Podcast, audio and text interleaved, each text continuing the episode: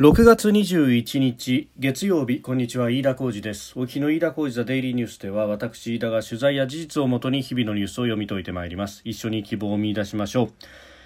え今日取り上げるニュースですがまずはあ昨日の山手線の4時間余り止まったというニュース、えー、原因は送電ケーブルの損傷であったということが発表されております、えー、それによる漏電が原因だったということです。えー、それから香港リンゴ日報社ですが、えー、25日にも閉鎖と閉鎖の方向であるということが発表されました25日最終決定ということです。えー、それから東京オリンピック・パラリンピックについて、えー、今日5者協議が行われました、えー、組織委員会と政府、東京都、IOC、それから IPC 国際パラリンピック委員会の5者での協議と、えいうところで、えー、国内の観客の取り扱いのための協議を開きまして、えー、会場の収容定員の50%以内でかつ1万人を上限とすることを原則とすると、えー、観客を入れての開催ということを決めたということです。えー、収録しておりますのが6月21日月曜日日本時間の夜7時を過ぎたところです。すでに東京の市場閉まっております。日経平均株価の終値、えー、前の週末と比べて500 953円15銭安、えー、急落しました、えー、終値は2万8000飛び10円93銭で、えー、取引を終えております。えー、実に3.3%安と急落となりました。えー取引時間中は一時1100円を超えて下げるという場面、えー、2万7800円割り込む場面もあったということですが終値では2万8000円台にはかろうじて戻したと。えー、いうところであります、えー、4日続落となっております、えー、東証一部上場銘柄の93%が下落ということでほぼ全面安の展開となりました。でその原因なんですがえー、FRB の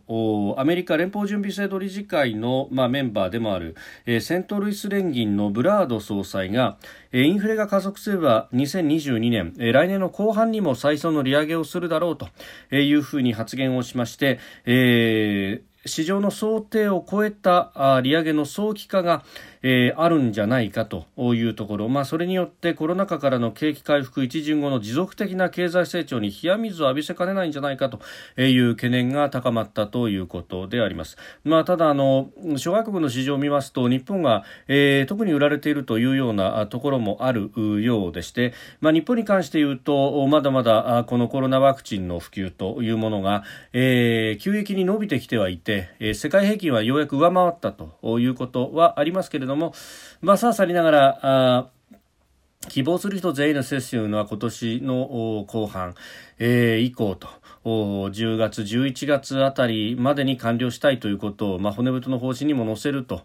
いうことで、えー、ありましたけれども、まあ、とは言っても、まあ、それが後ろにずれ込むかどうなのか、まあ、それによって経済の回復というのは、まあえー、年度の後半、えー、ないし年明け、1月から3月あたりというようなことになってくると、まあ、まだまだ景気回復までは先というところで、まあ、材料がなくこのところボックス圏で推移していたところに、えー、この FRB の、まあ、あ要人の発言というものが飛び出したというところで、えー、日本の市場としては大きく反応したということです。まあ、あのこの発言が飛び出した、えー、後ですね、えー、各国の市場がまあどうなるかというあたり、まあ、今後を見ていかなければいけないだろうと思いますが、まあ、日経はそういった動きを見せたというところでありました。えー、そしてですね、えー、まずは週末日曜日に山手線など首都圏6つの路線で最大4時間余り電車が止まったというトラブルがありました、えー、夕方に発生し、まあ、夜までかかったということで、まあ、16万人の人たちに影響が出たということがあったわけですが、えー、これの原因というものが JR 東日本から発表されまして変電所と電車の間の送電ケーブルの損傷が原因であるということが分かったと、えー、ただまあ、詳しい状況は調べているということです、えー、渋谷区内にある変電所の送電ケーブルの1箇所に損傷が見つかったと。そしてこの部分で、えー、漏電が見られたということです。でこのケーブル直径3センチで、えー、まあ、被膜で覆われているんですがその被膜の部分が破れていたと。いうことで、えそこから漏電があったと、え公開された写真にはあそうのようになっております、まあ、あの2年に一度ケーブルの検査を行っているんだということでこのケーブルに関しては直直近去年の8月に検査をしていたと、まあ、およそ10ヶ月前ですが、えー、その時は異常はなかったということであります、えー、損傷の詳しい状況を調べるとともに、えー、今後首都圏にあります37箇所の変電所のケーブルを点検するということにしているということであります。まああの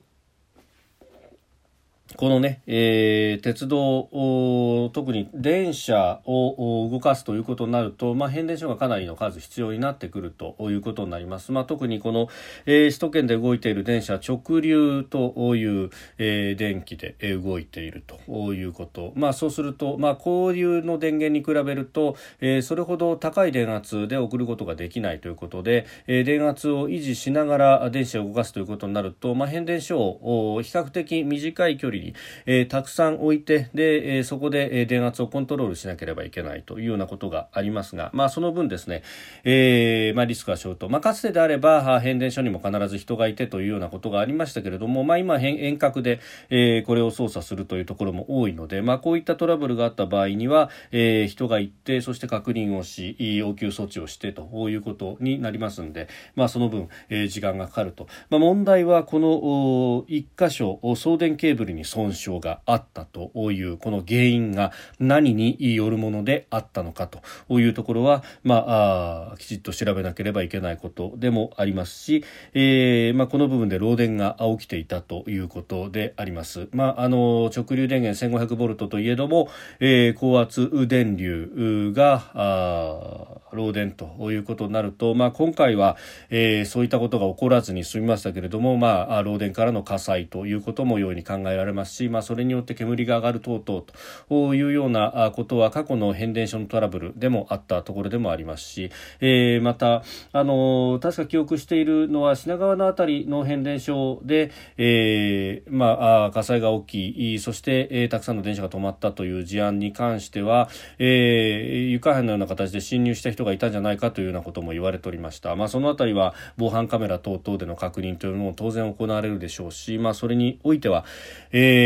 警察機関等々もこれに対して興味関心をと。いうようなことも当然あるでしょう、まあ、折しもオリンピックの前ということもあります。さまざまな可能性というものは探っていただきたい、まあ、今のところはその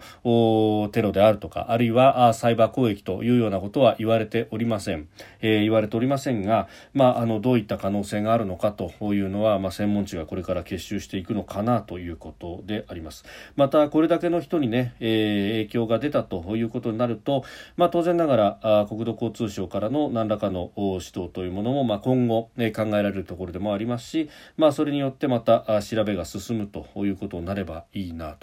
ということであります。まあ、今回は日曜日でありましたが同じタイミングもし平日に起こればもっとたくさんの人への影響が出ていたであろうということも申し添えておきたいと思います。えー、それからですね、香港です。えー、リンゴ日報社というところ。まあ、あの、漢字で読みますと、貧価日報というふうに言いますが、アップルデイリーという英語名もついております。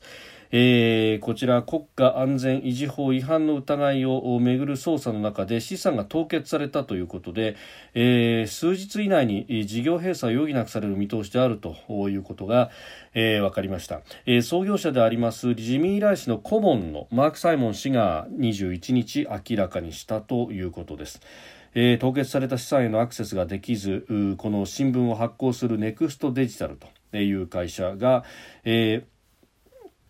21日に開く役員会で今後の対応を協議すると。で、え、25日、えー、今週末に、えー、また役員会が開かれて、で、そこでもって、えー、最終的な決断をするということが伝えられております。ただ、閉鎖の方向で基本合意に役員会では達したということですので、なかなかこれはこの先、えー、存続が厳しいだろうというようなことが言われております。まあ、あの、香港が、あ言論の自由であるとか、まあ、法の支配であるとかが、えー、去年成立したこの国安法によって、えー著しく傷つけられたと、もうほぼ瀕死の状態であるということはまあ言われておりましたが、えー、いよいよ来月7月1日の、えー、中国共産党の創建100年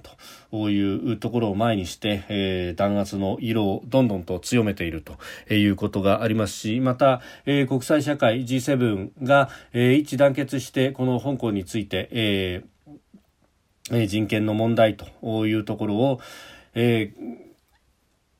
問題にしていくんだという意思表明が出た直後に、まあ、そのアンサーとしてはこういったものが出てきたと。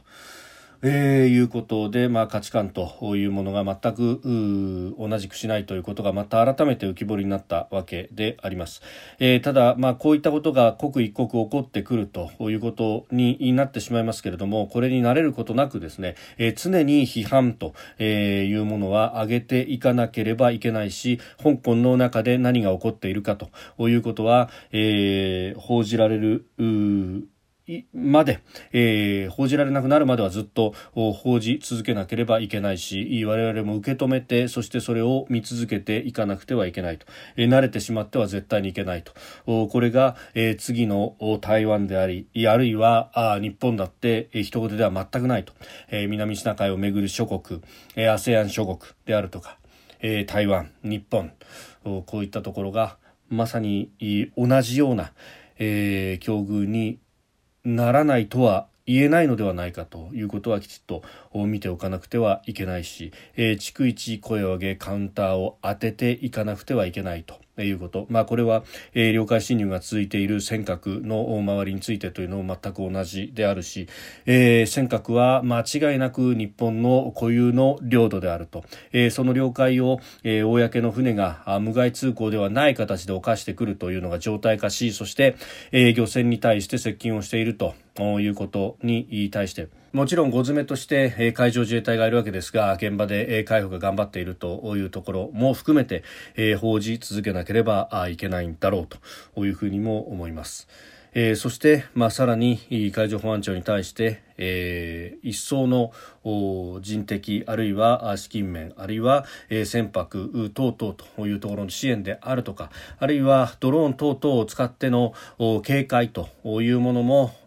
きちっと、うん、やっていかなければいけないと、えー、あそこはあ領土であり領海であり領空であるわけですから日本の日の丸を背負った、えー、航空機が飛ぶのに何ら支障はないというところも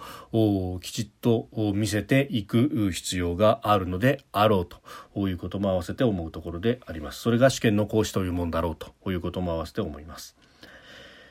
えー、それから東京オリンピック・パラリンピックについてなんですが、えー、その上限を収容定員の50%以内でかつ1万人を上限とすることを原則に観客を入れて開催するということをいわゆる5者協議というもので決めました、組織委員会と政府東京都それから IOC 国際オリンピック委員会さらに国際パラリンピック委員会 IPC の5者協議で、決めたということであります。えー、3月には海外からの観客の受け入れ断念をすでに決めておりましたんで、まあ、国内の観客についてどうするかというところが、まあ、焦点となっておりました。でこの50%以内かつ1万人上限ということになってただあの学校連携のチケットは別扱いとなるということであります。で、す、えー、で、に先行発売が行われてますんでチケット保有者が観客の上限を超えている会場についてはチケットの再抽選が行われる見通しと、まあ、全体の8割ほどどが再抽選はいらないんじゃないかということが言われております。まあ、この1万人以下50%以内ということで見ますと、まあ、最も影響を受けるのは、えー、当然収容人数が大きい国立競技場ということになります。えー、収容定員は6万8000人ですので上限1万となって収容定員のおよそ15%しか入れないと。えー、いうことになります。まあ、そうすると先行で発売されている分がどのくらいかというのが、まあ、公表されていないので何とも言えませんが、えー、このあたりが、まあ、抽選の対象となる、なりそうなところも多いんだろうと思います。えー、というようなことが出てきまして、まあ、あの丸川オリンピック担当大臣は安全安心な大会の実現に準備を進めるというようなことが出てきております。で、えー、これについてはですねもう極力こう家で観戦しろ、えー、してほしいみたいなことが、まあ、メッセージとして、えー、出てきているんですけれども何かこれもその我慢を強いる形の要請ばかりが出てきているなと、まあ、あのこういう時だからこそそのバーチャルの環境を使ってどうやってこう盛り上げられるのかみたいなところっていうのはそれこそ、えー、テレビ局であったりメディアの側の腕の見せ所でもあると思うんですが、まあ、どちらかというとそういうこう前向きな提案というものは出てこずに、えー、観客を入れてオリンピックやっていいのかとか、えー、オリンピックやるなんてこれは、えー、コロナをまた蔓延させるのではないかみたいなことばかりがこう言われていると、まあ、一方でですね世論調査を見ても、えー、無観客も含めて開催すべきだという人の数というのは半分を上回ってきているというような、えー、徐々に流れが変わりつつあるというようなこともある中で、えー、知恵の絞り時なのではないかと思います。まあ、折しもですね特に若い人たちを中心にテレビ離れというのが非常に進んでいるということが、えー、NHK の放送文化研究所の調査などでも出てきているところであります。まあ、あの楽しみの新たな可能性というものをこの機会に探るいいきっかけにもなると思うんですけれどもどちらかというと、えー、従来のお客さんであるところの高齢者受けする番組作りであるとか内容というところにかなり、えー、引っ張られているようにも見えそうすると勢いオリンピックに関しては批判の向きが強まるというえー、ところで、まあおそらくそのデジタルの部署だとか新しいことをやろうとしている人たちの中にアイディアは溢れていると思うんですが、それが社としてあるいは、えー、会社、社会に対してアプローチが、えー、できて、えー、いるといるかというと非常に、えー、どうなんだろうなというような疑問符がつくところでもあります。まあ、あのこれだけその双方向でできるんじゃないかというような実験が、えー、進んでいる中でですね、まあ、バーチャルも含めた楽しみができるオリンピックというものをそもそもは東京オリンピック・パラリンピックは、えー、目指してきていたはずなのになと、えー、それが、まあえー、パブリックビューイングができなくなるというところにおいてはじゃあネットとの融合でどうなるんだというようなあたりが本来はいろいろと試されるしかも、え、海外からお客さんが来ないということはそれをえー、外に向けて発信しあ日本こんな形でメディアと何かネットの融合で楽しませてくれるんだっていう技を見せるようないいタイミングである気もするんですがあと1ヶ月足らずというところであります。飯田浩司はデイリーニュース月曜から金曜までの夕方から夜にかけてポッドキャストで配信しております。番組ニュースに関してご意見感想飯田 TDN アットマーク Gmail.com までお送りください。飯田浩司はデイリーニュース。また明日もぜひお聞きください。飯田浩司でした。